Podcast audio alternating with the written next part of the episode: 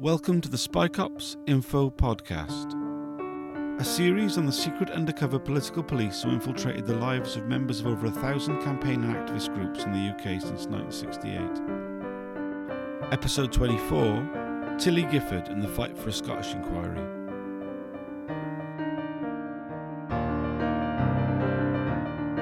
The inquiry stops at the border. Like in Scotland, there is no recourse at all for finding out, um, yeah, what happened, which spy cops were here, who they targeted. Yeah. And I know the inquiry is really limited and insufficient in England and Wales anyway. But in Scotland, there's literally there's not even any um like veneer of like a mechanism to access truth or clarity. So I wasn't eligible to be a core participant to the inquiry because I'm based in Scotland. And so my case got used as a way to try and be um, um or like a gateway case to have an inquiry in Scotland, a proper inquiry into undercover policing in Scotland. And we had a judicial review that was in my name. And it was on the basis that I was one of the few rare instances that it was a recorded um a recorded a recorded incident of undercover policing Mhm. in Scotland and that I had no access to the inquiry in England and Wales and therefore Scotland needed to have its own inquiry. Yeah, it was a long a long yeah, it was a, it was a long and testing process. It was multiple years of us working on this as a legal case and as a campaign, Scottish it's called SCOPS, um, Scottish campaign opposing police surveillance. Um, and what was really incredible, like as the document from the undercover research group shows, is that it did unearth many instances of undercover policing in Scotland, beginning with like in 1969 they were in Dumbartonshire spying on the international Marxist group, and we know the black um, the blacklist support group is massively overrepresented um, in terms of Scottish cases.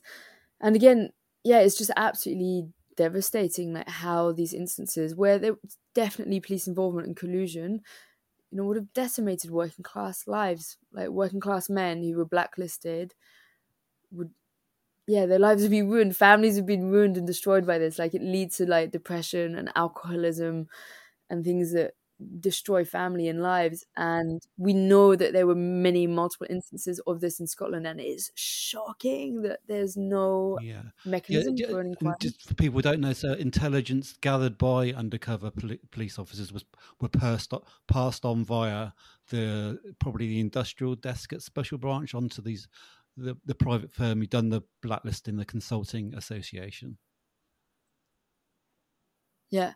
And so people involved with trade unions, people outspoken about the most basic worker rights like access to toilets and facilities and better pay, like anyone who's fighting and I think it was mostly in the construction industry that at least it was in the construction industry that it was found out. So that's one we know the most about. It might have been happening across many other industries, but in the construction industry, Oh, no, I was just going to say there was a list of like people who were not trade unionists as such, but en- environmentalists on on one of the lists. Um, people who were active, I think, in the mid to late nineties. They, were- they were also on on the blacklist. Um, yeah, and just to mention Dave Smith, who's probably one of the leading, if you like, um, inquiry campaigners. Um, he's the trade unionist and black and secretary of the blacklist sup- support Mhm. group. Um, ho- hopefully, interview him um, really soon. But you, you can also find his um, excellent um,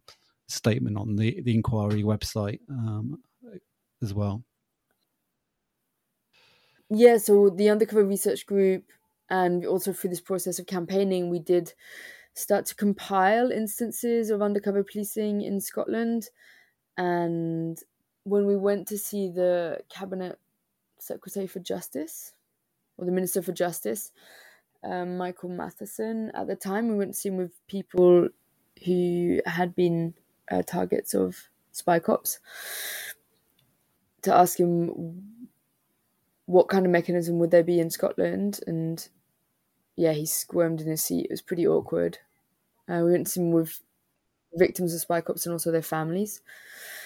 Um, and they bought time by saying that they were going to commission a review, that they the review is a stepping stone to decide as to whether they'd have an inquiry and the review into undercover policing is what they would issue. That would be Scotland specific. Yes. And then a few years later, what year did the review come out? Ooh, I think it's 2017 or 2018. They brought a review into undercover policing in Scotland, and it is absolutely shocking. Like we know, so like the the, the time span of it is like way less. We know that these uh, secret units were operating since 1968, and the review just covers a few years back, and it doesn't even mention the um, state sanctioned sexual mm-hmm. abuse, mm-hmm. which is the relationships of women and the institutional misogyny within that, is not even mentioned. When we know that these is established, right, that these officers were doing this in Scotland, we know that on Scottish like territory, we know this.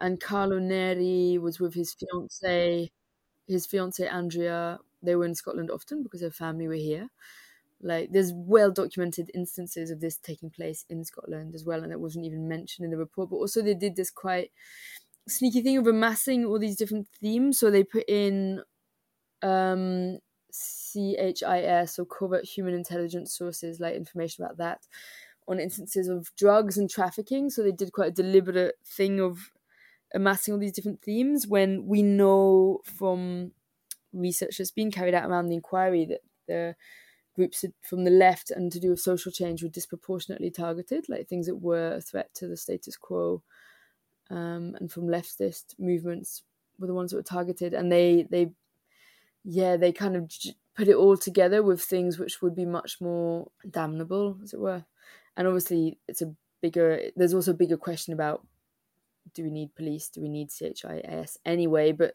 that was definitely um, a tactical move to do that. So the the report that they authored was totally pathetic and lacking and shocking. And also, why is the report being commissioned? Why are the police doing the report anyway? Why are the police marking their own homework? Like, why would you ask abusers to write their own report on what they've done?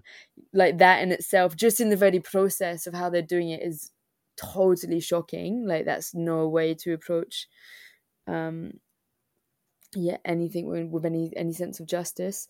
Um and but also the co-authors of it. There was Stephen Whitelock there was Gormley like these people were like head they were they were they were head of Strathclyde Police Special Branch they were you in mentioned Gormley Phil Gormley because he, he became chief constable of Scotland. That's right isn't he? But uh, uh just uh, uh, around the time he was appointed um it came out. Well, it was when, when was he actually appointed? It was after the Spy Cops scandal broke, but we know that he was the officer in charge when the merger of Special mm-hmm. Branch happened with Anti-Terrorism Branch um, around 2006. So this was like the end of the Special Demonstration Squad. Um, so he oversaw that, and, and therefore we, we would have thought he would have been privy at the time. We thought he would have been privy to that information. Now, as it turns out, um, in Kate Wilson's case, um, the Investigatory Powers Tribunal. Mm-hmm. See a variety of episodes we've done on this podcast about that. But Phil Gormley was often the senior officer signing off on Mark Kennedy's um, deployments and renewals of deployments, um, which we, you know, which is obviously. Um, yeah. You know, given the fact that after that he was uh, allowed to be, become chief constable of Scotland, uh, you might think is shocking. Well, probably, probably shocking is not the right word because we're not really shocked by anything these days about about this whole scandal, but appalling for sure. Yeah, and so I so this HMICS report review they called it came out, and um, yeah, it was just such an insult to uh, anyone who knows they're targeted, and it's yeah clearly demonstrated that the Scottish government have absolutely no interest in being seriously accountable or in actually looking into what happened at all.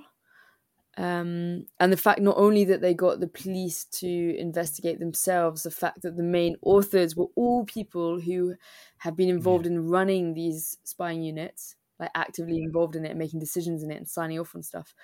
Um, just makes it yeah really deplorable. So that in legal terms that's what they're using to stall it. So when we pushed for to have an inquiry in Scotland the legal representatives for for England and Wales said that we were too late that we'd already missed the deadline um, by which we could contest it and have a judicial review. And in Scotland, they said, "You're too early. You can't contest it because we're still deciding if we're going to right. have an inquiry or not." So that was also how it was really stalled and drawn out. And then they brought out the review, which was yeah, really lacking and offensive and um, yeah, insufficient. And then the Scottish Legal Aid Board was really reluctant the whole way through. It was a massive battle for them to like fund the case to keep it going.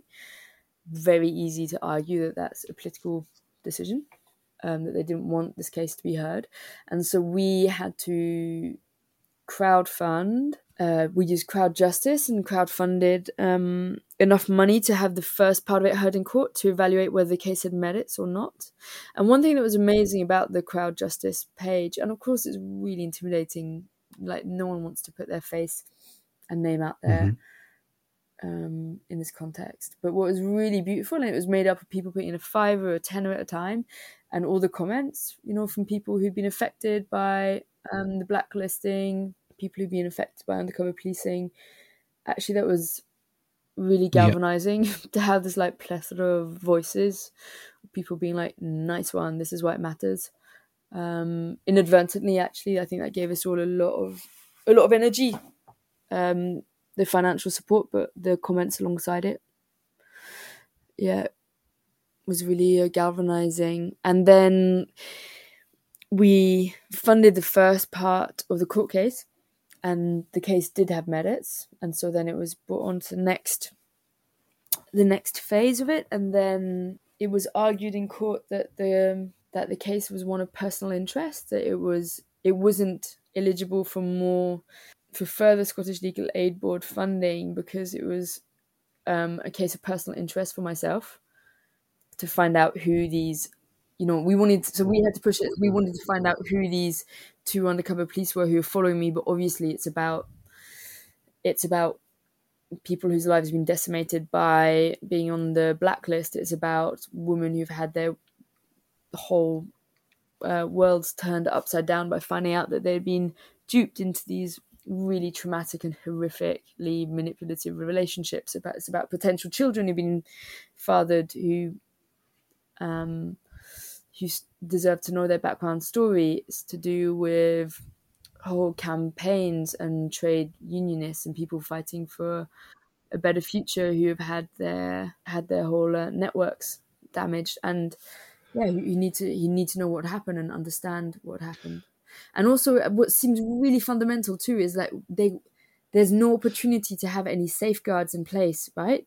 So it's not just to know what happened it's that, that we can't have demand like safeguards and uh, demand an end to these practices if they're not brought to light. And so it's kind of like chicken and egg. The scottish government like well you don't need an inquiry because there's never been any instances of undercover policing in Scotland, is what they're saying. It hasn't happened here. There, there is no evidence.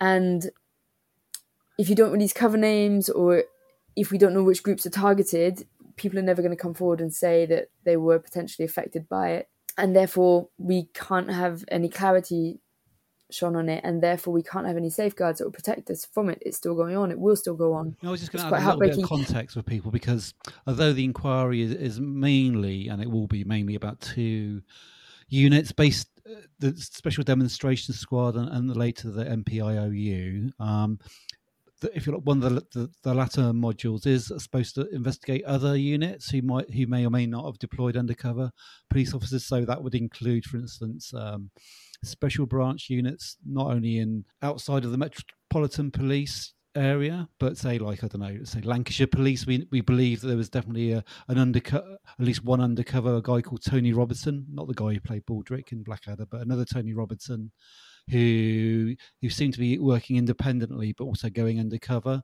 there. So ha- had the inquiry been extended to Scotland, then we would have heard about, say, for instance, um, undercover police who were directly attached to the various forces there, Strathclyde or whoever. Yeah, so finally, so we ran the case for as long as it could, pushing for this judicial require um, judicial review uh, in the Court of Session in Edinburgh, and then yeah, finally, due to them not funding the next part of the case, and it could have been a gamble.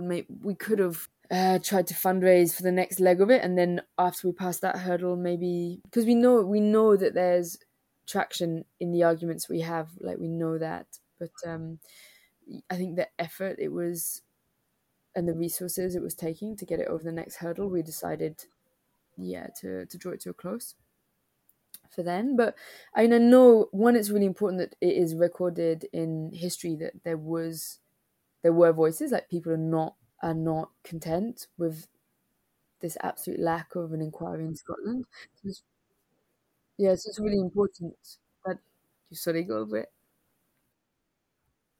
Yeah, it feels really important that there's at least a trace of that, but also we know that it will be picked up. Like it definitely will be picked up. Like we will find out in the fullness of time, it will become unraveled. Like who was affected and in what ways, and it, someone maybe we will, maybe other people will pick it up, but we left it for sure. Absolutely, it's definitely. I mean, it's. I think it would just. I mean, we're not sure what's going to happen when, when when they get eventually, whenever that is, they get to, if like the era of the, of the National Public Intelligence Order Unit, um, in terms of what happens when it when, for instance, um, we get to the G8 in Scotland. Yeah, yeah, and we know for sure that the local police forces at the time of the G8 would have had to have signed off signed off on um, the spy cops from the Met being up here as well. As in that there's so many different ways to follow, but it's it's completely implausible. Oh yeah. Yeah, well, not just the Met. It wasn't it how, how many German undercovers? They say there's uh, loads, and presumably that meant there, there would have been loads from there would have been others from different countries as well, Italy, France, whatever in addition to that. Yeah. Yeah, and it's completely implausible for them to claim that they were oblivious to all of this. Like they would. Yeah, I mean, you would. Have, yeah, they they should have had sight of the officers, as they to use their phrase. I guess they they would have known. They should have known, especially obviously. I mean, at that point. Yeah. Anyway, I'll, I'll ramble on a bit, but um, yeah. So, is there anything else you want to say on that? Yeah, I think it's really interesting to note the context in 2009 when I was targeted. When it came out as a story, everyone was like shocked and aghast and uh, amazed that this could happen and all of these things. And um, yeah, I think it's really interesting how there's a cultural shift uh, when the Spy Cops scandal broke. And before that, if you were moving in circles where you knew this kind of thing is happening would be happening, you'd kind of be called a conspiracy theorist a lot. And people like, mm, yeah, you might think it's happening, but like really like not. And then there's this cultural shift, which I think is really interesting. And then around the time of the the Lush campaign, which was what two years ago, so Lush, the high street shop, um, took on this the campaign around spy cops and yeah, they had to remove all their material. They their their staff were getting aggressed and their windows were getting and I I just yeah, find it really intimidation by the police to on ver- on various branches. I know in Cardiff they had to. I think they were sort of browbeaten into taking the the stuff out the um out of the window.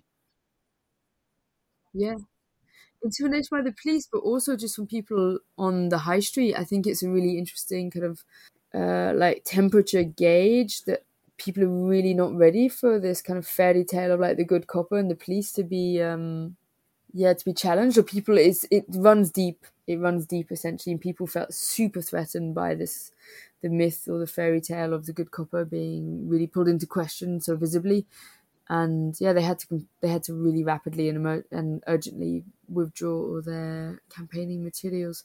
So as well, I just find these like interesting markers in time. Like when my case happened, it was like really they're doing this, so shocking. And then there was a spy cops case. But then when you push it a bit further and actually put it on the high street, people are the general public is still really kind of not up for it. There's still so much work to do to really have an intelligent critique around the police. Oh, oh definitely. It's a, definitely a big. Yeah. I mean, people don't want to believe that the people that have power over them aren't are corrupt uh, in a, in a variety of different mm-hmm. different ways. It's a, a, real big thing. I mean, because I, I, suppose I looked into this quite a lot in terms of like the because I, I, suppose because I grew up in a council estate where the attitude to the police was pretty negative, and that's what I grew up with.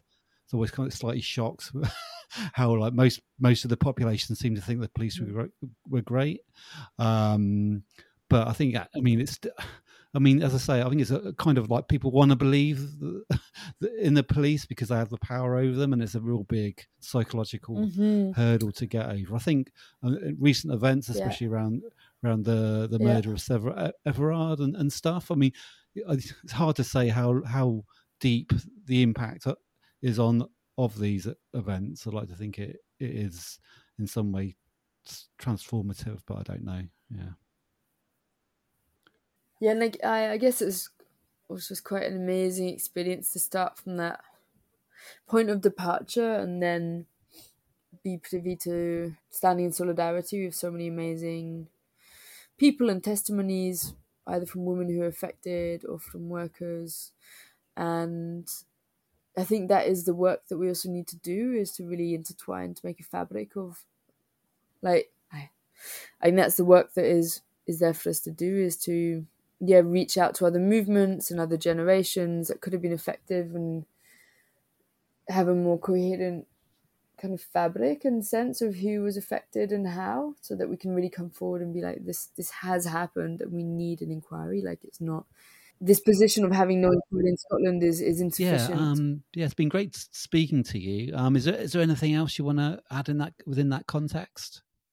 Oh, one of the things I was going to mention, I, I, might I might slot this in somewhere else in the interview, so it's a bit out because it's a bit out of out of ah. time. Is that um? So uh, uh I, am aware because obviously you're involved with Plane Stupid, and I think the year before, um, it, I think in the, in the, if, if, you like in the London branch of Plane Stupid, um, there was a corporate spy exposed, yeah. uh, kind of a bit of a laughable one called Toby Kendall.